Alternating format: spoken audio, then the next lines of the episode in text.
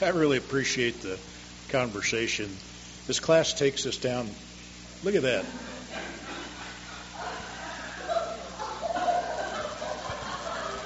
Never had such a thing happen like that before. I don't know what that means, but I've, I've, it's trying to interrupt my focus. I'm trying to keep my eye upon Christ. And instead a dragonfly, landed on my nose. For those of you on the recording, it was quite that was quite interesting. Um, I appreciate the conversation. Every every where we've gone with this, I if you know me, I do tend to go down rabbit holes sometimes, and I, I, I like to allow that to happen. Just feel like that the Lord, maybe there's something we all need to learn when we start discussing subjects that the teacher hadn't even prepared to talk about. and, and I just find that spontaneity is, is good, and the Spirit has directed, I know in times past, um, down paths that have been really enlightening. And uh, hearing each other's testimonies and the conversation, uh, I think is just very enriching um, to me. What I'd like to do is um, ask you to turn over to Matthew, the uh, 23rd chapter. And I want to talk a, a little bit about um, this particular scripture that, that came to mind as was trying to study out this idea of the light is the body of the eye. Sorry, the light of the body is the eye. Um, because oftentimes we look and we see and we think we see one thing when in fact it may be something completely different. And you'll understand when I read this scripture what I'm talking about. Uh, Matthew 23, starting at verse 22. Woe unto you, scribes and Pharisees, hypocrites! For ye make clean the outside of the cup and of the platter, but within they are full of extortion and excess.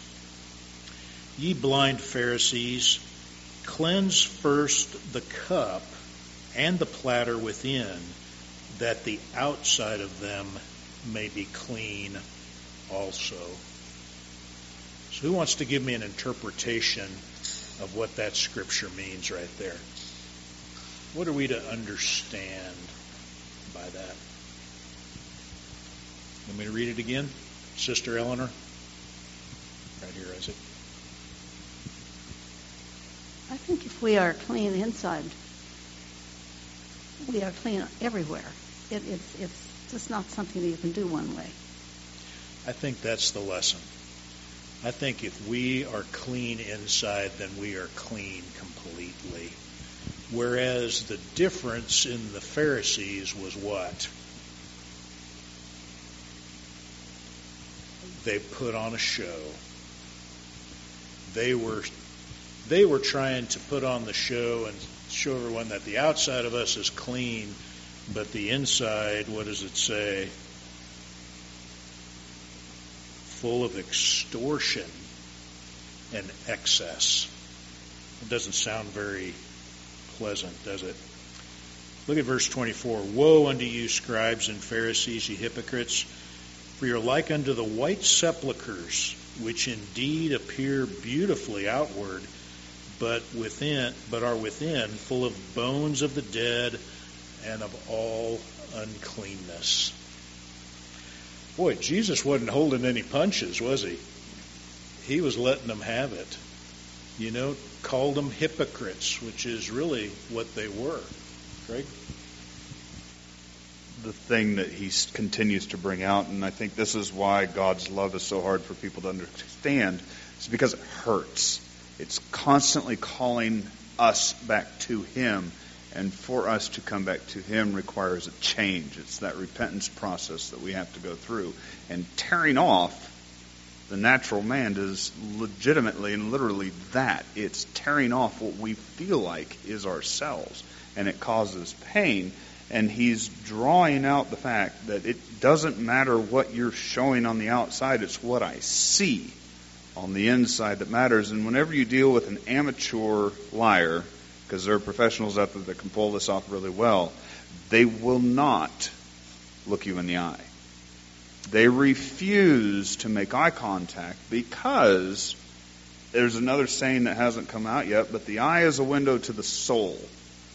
And when you look into that eye, you can tell what the intentions are of an amateur.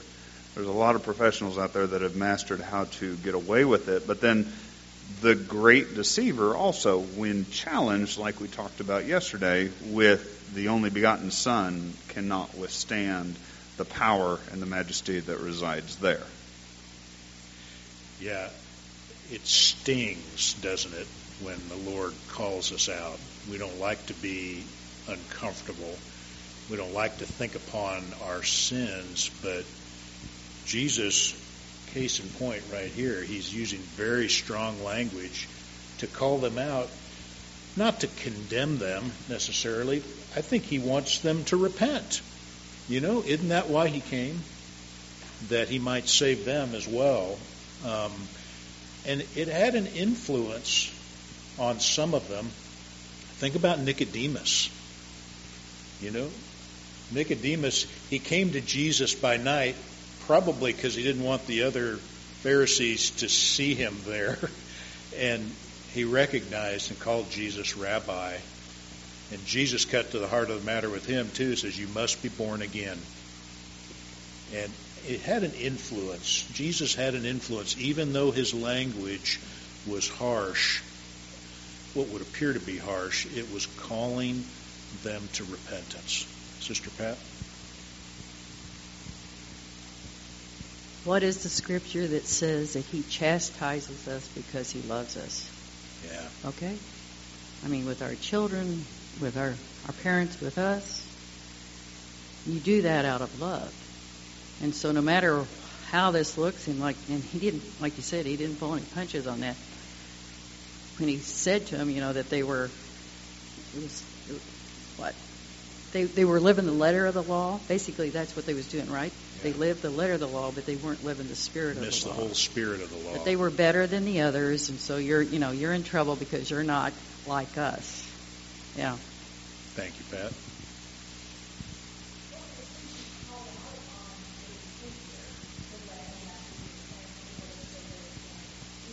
oh, I'm not getting away with it, and I can do better, right? That's exactly right. Well, and you know, it's so acceptable to um, correct our children. You know, I have my wife's a first grade teacher, and so I hear a lot about the correction that happens. Why is it unacceptable for us as adults? I mean, and it's not unacceptable. Uh, You get my point, hopefully. Um, I, I think the sermons that we hear from the pulpit, at least part of them or part of a sermon should be uncomfortable. It should make us stir in our seat just a little bit, like, ooh, I better change my ways, you know. But it also needs to be encouraging, and it also needs to provide guidance. So you priesthood, you've got a quite a job on your hands, you know, to do that. Um, did I see another hand, Greg? Oh, no. Okay. Let me read to you. Uh, I, I thought this was uh, a really good little quote. Let me read to you. Um, my favorite author is Elbert A. Smith. You've heard me say that before. This is in his book Square Blocks, and he just has such practical uh, stories that teach lessons. So listen to this. And this is on page 13 if you've got your handout. I believe that man ought to be the greatest revelation of God's goodness.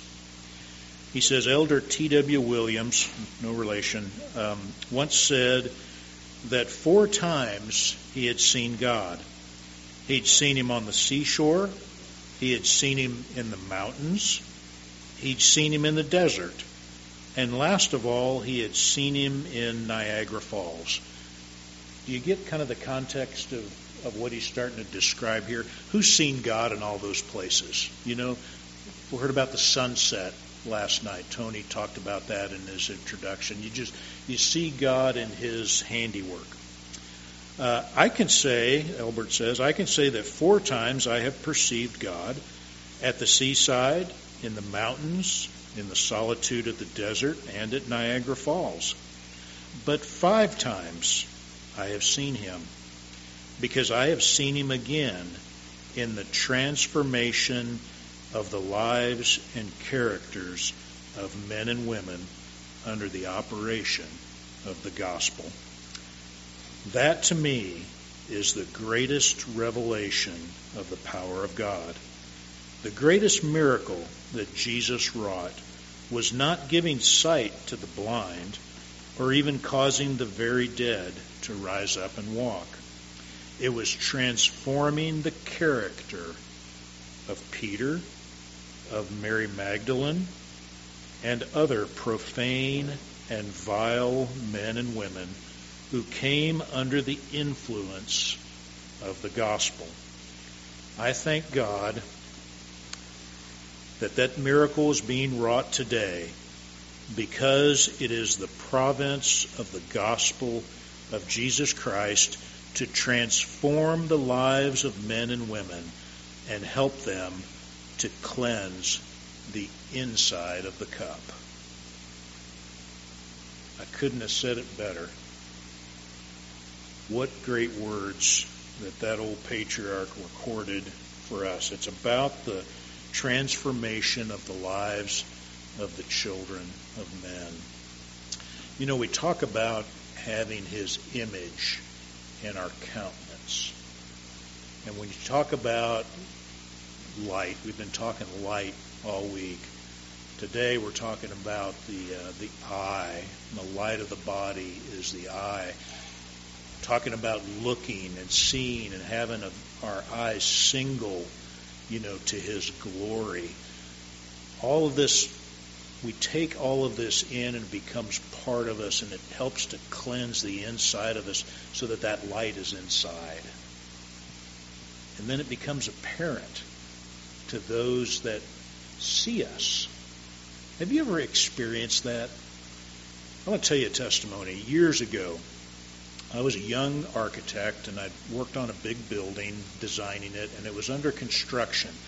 And part of what I do in my job is I go out during construction and I meet with the contractors and provide any, you know, any guidance or if there's something that wasn't clear on the drawing, I'll do that or I'll walk through the building as it nears completion and we talk about different parts and pieces and I'll tell them, well, that's not quite the right color, that needs to be changed or or whatever. And I had this old um, superintendent and superintendents at a construction site, they rule that site. These are tough guys. and, uh, and, but I become friendly with them. Uh, matter of fact, one of them I can remember years ago had a uh, he had a long ponytail, and this guy was was tough, and he had grown up as a carpenter and then be- eventually became a superintendent. And I laughed because one time he told me he's like, you know, the only perfect carpenter they crucified him He says there's nothing that's perfect was his point in this world. Um, but anyway, I, I, digress as I usually do. Uh, this man that I was walking through this construction site with, he finally stopped, put his hands on his hips, and he's like, "Are you a Christian or something?" no, he said, "Are you a minister or something?" That's what he said. "Are you a minister or something?" And I smiled and, and I said, "Well, why do you ask?" And he's like, well, you know, you don't cuss, you don't do this, you don't do that, you're encouraging, and you still get your point across. And I'm like, well, it, and I just had an opportunity to share with that man. So he saw something in my life, and I'm not trying to lift Joe up here in any way. I just, I just want you to understand that people see things in your life. You know, they see how you act. Brother Steve had to go over to to be with the children, but he mentioned that I think earlier this week, where he and Bob talked about. Um, I'm going to preach a sermon and I'll use some words if I have to. And, and the inference there is that your life, you are a walking testimony. You priesthood, your actions bear witness of who you are. And it speaks to is the inside of your cup clean? You know? And because the inside of your cup is clean, does that then reflect to the outside? and people see that. So, sorry, I'm preaching a sermon. I didn't mean to do that. Any comments on that? Have you ever experienced anything like that in your life, Brother Jim? Years ago, I was superintendent of a tool and die department, and I had a gentleman working for me that smoked, he drank, he cheated on his wife, did all kinds of things. He was a good worker, but his morals was off the wall. But one day the owner of the company was wanting to do something to the employees, and him and I went round and round on it and argued. And I went out in the shop, and I was pretty upset. And this gentleman came up to me and he says, Jim, he says, I know you're a minister of the Lord. He says, uh, you need to go leave the building for a while and calm down.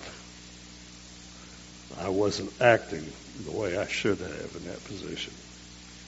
And he knew you to be different than that. Right. That wasn't your nature. And so he, he gave you some good counsel, I think. Yeah, he did. Thank you, Jim. Gina?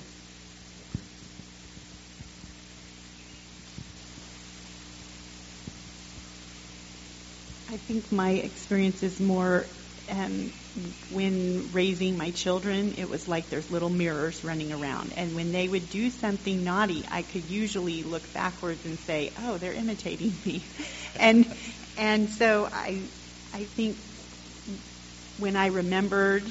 I didn't always remember, but when I remembered to get up early and read my scriptures and just have my thoughts and, and attitude right for the day, everything went better for them. It just, I mean, how many times do I have to learn the lesson over and over? But it just kept happening.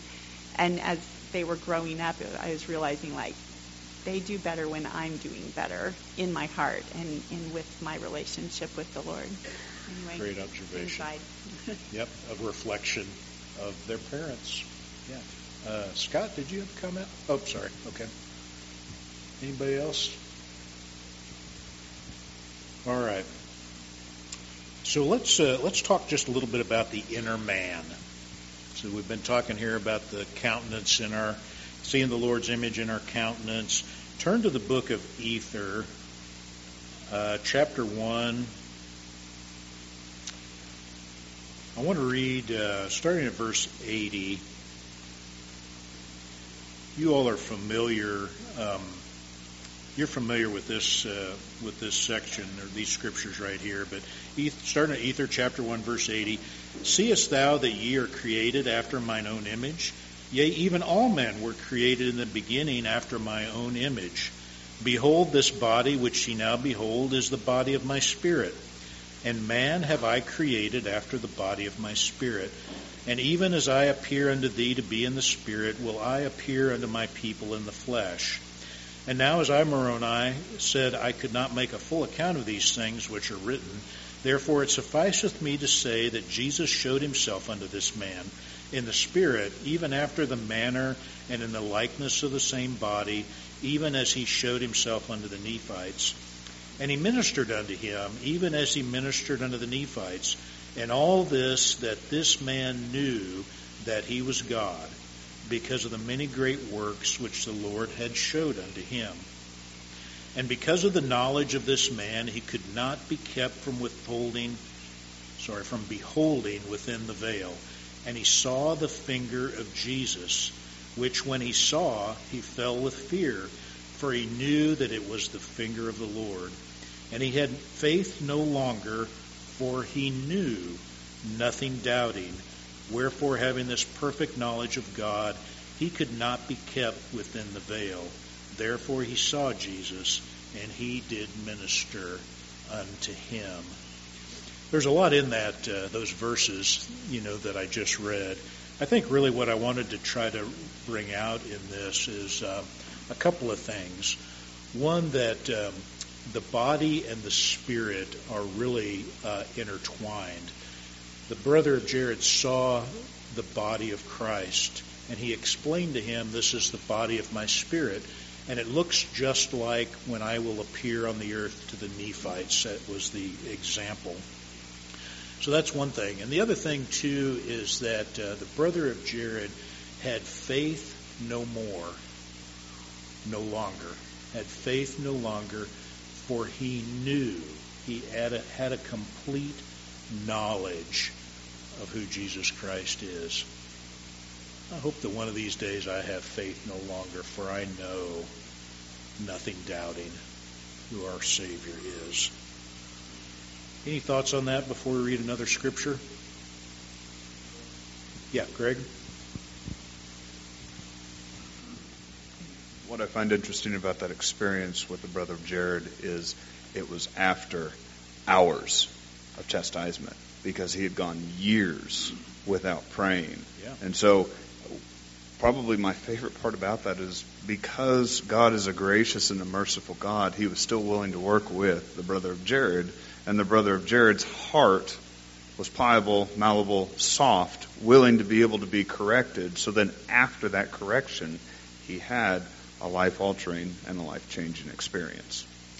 I think that's a great point. And, and so it's a perfect example for us because the same could happen to us if we would come in that kind of condition of repentance and, and receptive of the guidance that the Lord would give us.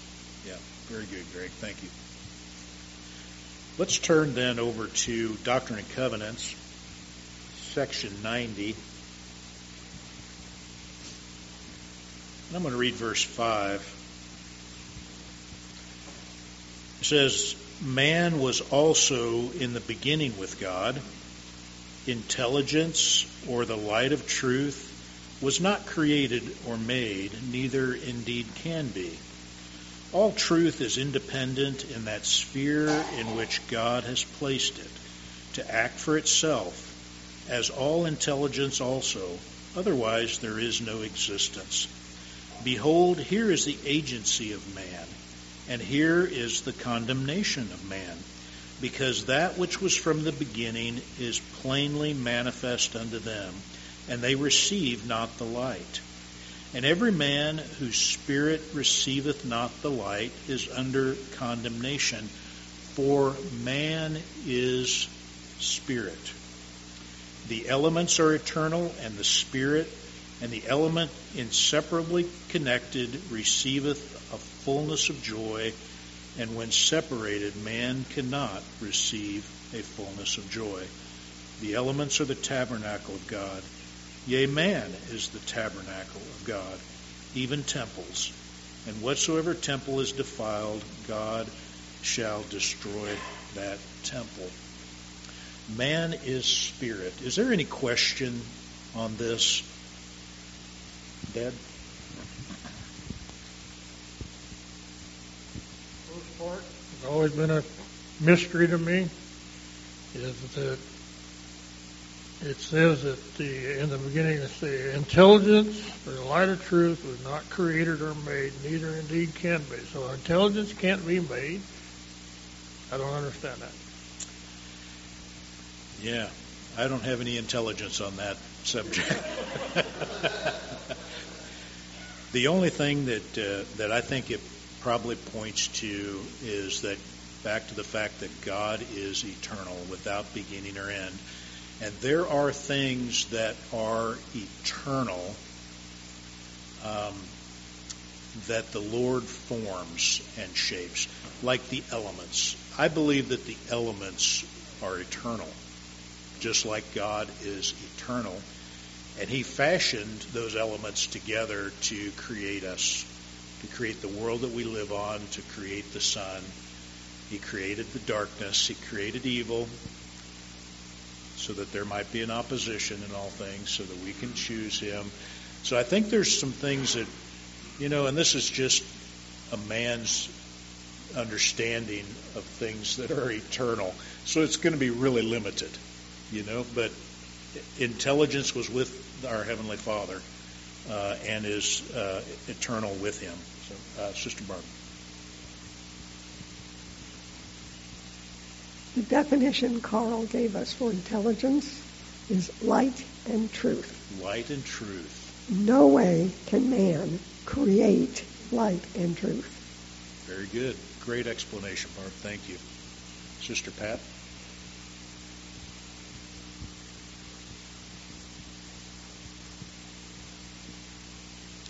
This is a question for you, for those. That's not allowed. Nope. That's no. Can't ask questions of the teacher. This, or for our brothers and sisters that are here. Okay. this thing that is amongst us that's coming forth with, with the artificial intelligence. Uh, it's man's attempt at being God. And the fact that we're living in a day and time when the values and the moral is in short supply calls question calls upon us and to be diligent and prayerful and mindful because there will be times when we're going to be able to vote we're going to be able to speak and share and this reminds me of what years ago when there was that individual that decided to build the tower and he was going to go up and declare he was God and tell everybody. And, and the, at that time, the Lord chose to confound their language. What is he going to do for us today? There, is there not a point where Sodom and Gomorrah, where the evil come to the point where we must have Zion? We must. If we are going, first of all, individually, if we want to be a part of it, to be a part of the Lord's plan because we know the Lord's going to succeed in this. It's just you can see the signs around us and the importance of us, me, Pat, putting the Lord first because this isn't this isn't just something we can decide yes we're going to do or not going to do. This is going to happen, and the, the, the thing is, what are we going to do? Yeah, you know all of these uh, inventions have made our lives easier, quote unquote, made made our lives easier. Have they? Is the question. So let me imitate some of my, I won't say my children, but what I see young people doing today. They have something's in their hand and they're walking, not paying attention to what's going on. I'm not picking on you guys, by the way. I'm just because I do it too. You know, I've got there's a it's a distraction. What's it distracting us from? Anything that's around us. And, and even more so, what's it distracting us from? From the things that we should be doing. We talked this earlier today about where are we to put our eyes? What are we to seek after? What do we look upon so that we take that into and become part of our countenance? We need to be seeking after our Lord Jesus Christ. So, Brenda, did you have a comment? Well, Courtney and I, Courtney and I have had this conversation going Y'all on. are dangerous sitting next I know. to each other. So we were talking about where the commas are, like in in um, verse five, intelligence, comma, or the light of truth. And then we were, you know, we were thinking, so that's what intelligence is. It's the light of truth, which we know that Christ is the truth and the and and the well light. But but then uh, these are Isaac's scriptures. So I don't have mine are up in the camper, but um, he had underlined right before that in 4a. Now verily I say unto you, I was in the beginning with the Father and am the firstborn. And so God and Christ were just there. I mean, that's something that we don't understand. I'm, that's a question that I have children ask me all the time who created God? So, I mean, how do you answer that one? yeah, so I don't know if that helped any or not, but and Courtney might have more to add. Come on, Courtney. you did good. You did good. Thank you, Brenda. Very good. Barb?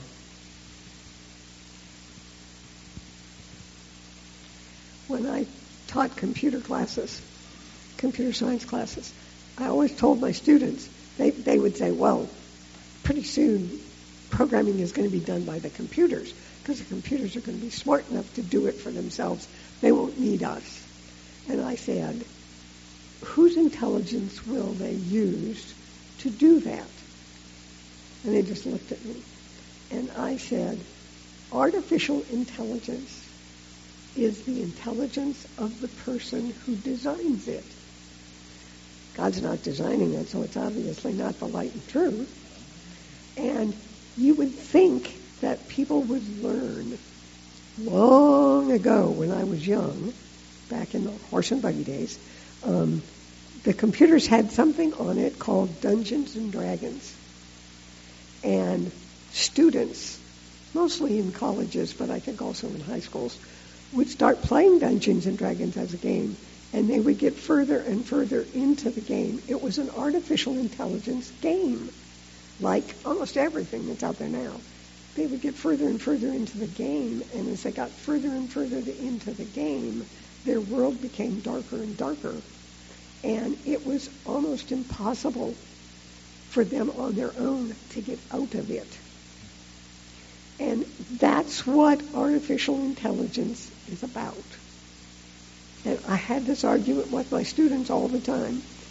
No one will ever create an artificial intelligence program that is pure and honest because it always has to be bent to either the designer's intelligence or, even worse, what the programmer wants it to do. Hmm. And the programmer, take it from an expert, can make it do anything they want it to do. Thank you, Barb. Who knew we had an expert in our midst on computers and artificial intelligence? Thank you for that explanation. Let's turn to the book of John, because I want to talk about, you know, we've established this fact that that there is a body and a spirit. There is an inner man. And we need to feed that inner man, don't we? And John chapter 6, verse 53 and 54 says, Then Jesus said unto them, Verily, verily, I say unto you, except ye eat the flesh of the Son of Man and drink his blood, ye have no life in you. Whoso eateth my flesh and drinketh my blood hath eternal life, and I will raise him up in the resurrection of the just at the last day. What's this talking about here? What is eating the flesh of the Son of Man and drinking his blood? What is that in reference to? Sacrament of the Lord's Supper. And except you do this, you'll have no life in you. That's a serious thing. Why do we um, take the sacrament once a month? Why, why is the first Sunday of every month Sacrament Sunday? To remember who? Jesus Christ. To remember, do this in remembrance of me. It's become our tradition to do that on the first Sunday of every month. That is not a commandment, but what the commandment is, is to do that regularly. Is that the right word? Often. Thank you. Everett? Second Sunday, it mattereth not. It's the first and second, matter, to do it the intent, if we're doing remembrance of Him. Yeah. It, it needs to be regular because it is of such importance, because you have to have life in you, we need to do that regularly and be reminded of Him. This do in remembrance of Him. Now let's turn over to the second book of Nephi, chapter 13, and verse 30. Dad. Sorry. Oh, I'm sorry, Pat. I was wondering if you might answer this. I mean, I know part of the answer here, but because of loved ones that we have in our family that have joined other faiths, uh, and because of that, I, I know the answer, but I'd like for you to state it, please, why we don't have it every Sunday as they do in other faiths. Would you mind speaking to that, yeah, please? in, I think in short, um, and I'm just going to use my words, um, when you do it too frequently, then it loses its meaning. I think in short, that would be my answer. You know, so some of our, our friends of other faiths that do it every Sunday where they have the sacrament, it becomes um, less special. And I think the meaning is overlooked. So does that sound reasonable? You good with that, Scott? Coming from a Catholic faith, you know, wherever, you know, the, the rigid every Sunday.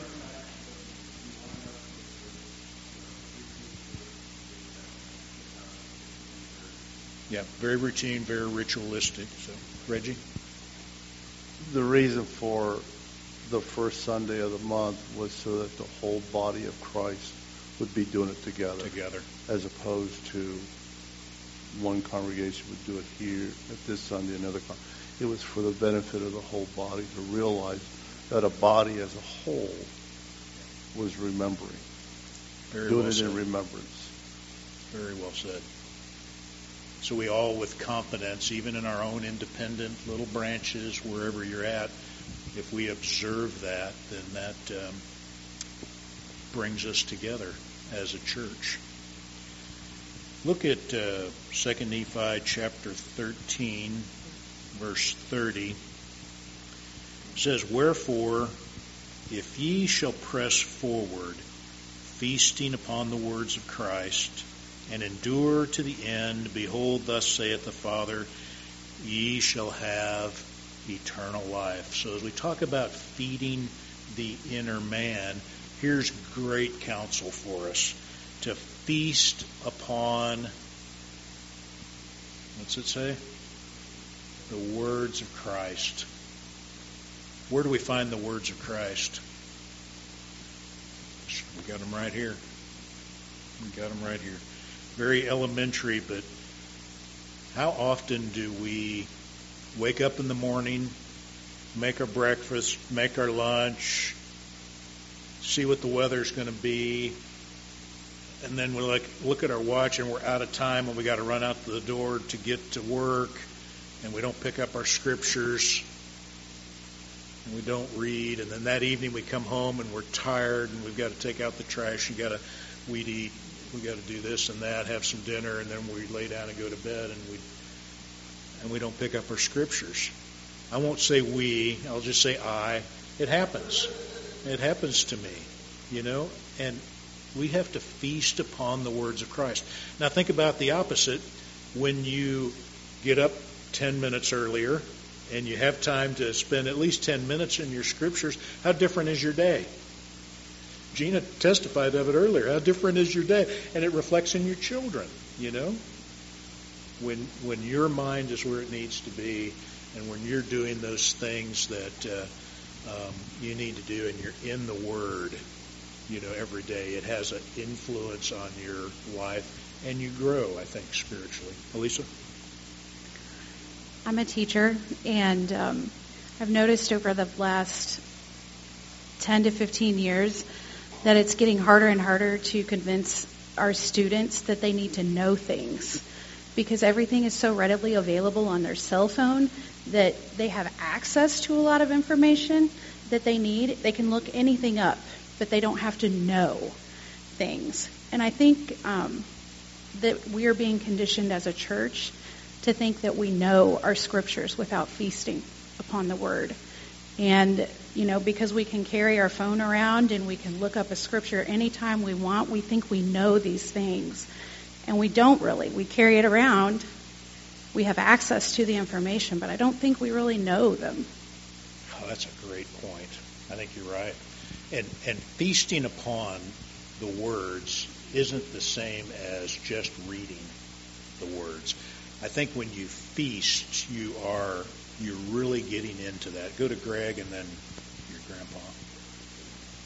I don't. I personally don't like that word, and I think it was intentionally used because I'd prefer to snack because it's more convenient. Um, or sometimes I find myself trying to gorge myself on the Word of Christ. But there's, it's, a, in my opinion, it's a, it's a very directly chosen word for that because in a feast, it's meticulously planned and laid out, and there's a process in working through that feast from beginning to end. And it has to be done with great care and confidence so that everybody gains the benefit. And that's the exact reason why we're told not just to get up in the morning, grab our scriptures, and start reading, but there needs to be petition so that the Spirit can then move and then fill in the blanks that our natural mind, natural man's mind isn't going to grab, and why the verse that I read five days ago means something different today. And you mentioned something, Greg, too, that I completely failed to mention. And, and do you pray before you read your scriptures? You know, What about that nurture of the relationship with Christ, the one on one relationship that you have through prayer and listening to His voice and His response to your prayer and the importance of that? And then oftentimes you pick up the scriptures and what you just prayed about, He gives you an answer to. Who's experienced that? You know? Uh, Dad? It tells us once we've been baptized, we can speak with the tongue of angels, and the angels speak the word of Christ. It also says that. Great comparison there. Yep. Thank you so much for that. All right, let's look at, uh, we're running out of time, but let's look at one more verse here. Turn over to the book of Alma, uh, chapter 9. And I'm going to read verses uh, 17. Oh, down through about 19. Alma 9, starting at verse 17. And therefore he that will harden his heart, the same receiveth the lesser portion of the word. And he that will not harden his heart, to him is given the greater portion of the word until it is given unto him to know the mysteries of God until they know them in full. And they that will harden their hearts, to them is given lesser portion of the word until they know nothing concerning his mysteries. You know, there are mysteries in the scriptures. There's some, you know, the, the gospel of salvation is easy to understand. An eight year old can understand it. But there are deeper mysteries in the scriptures that require this feasting upon the words of Christ to be able to discern and understand. There's so much in there. And this scripture um, talks about that so that if we don't harden our heart and allow ourselves to be instructed and nurture that relationship in our prayer life with our Heavenly Father so that we understand His voice, then He can speak to us and give us that light and in that instruction as we are feasting upon His words. He opens the eyes of our understanding that way. So, um, yeah, Courtney.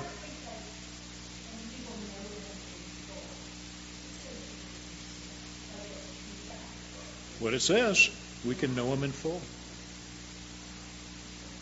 Ed? I, I kind of liken that to the vessel that holds it. Uh, what, how much can you obtain? You know, in section 43, we're told we are sanctified by that which we receive. And so, in full, how, I mean, how much room am I making to be filled with it? So, that might be subject to your availability to allow that in your life versus saying, I'm going to know everything possible before me. I don't know. So it's just another way of looking at it. Yeah, making space for those things and fill up the space that you're willing to give it. Well, we didn't quite finish with uh, with our lesson today, and I'm going to tell you. So tomorrow's our last day. I struggled, and you can look at my page. I only got a half a page of notes for Friday, and I struggled and I struggled to to try to get some thoughts on paper for that. But what I realized, and maybe it's kind of like we talked about Moroni, how he finished the Book of Mormon, and he's like, "All right, I'm I hadn't died yet, so I'm going to write all these things down that he he didn't cover. He felt completely." And so I think tomorrow we're going to pull some of the things that we didn't get covered in some of the earlier days and of this week, and try to get those um, discussed tomorrow in class. So Watch therefore, for ye know not the hour is going to be our concluding class, and we're going to pull some of the things together that we didn't cover um, during the course of the week and try to get everything uh, talked through on this subject of, of the light of, uh, of God. So thank you so much for your time today and all the discussion. I really enjoyed our time together.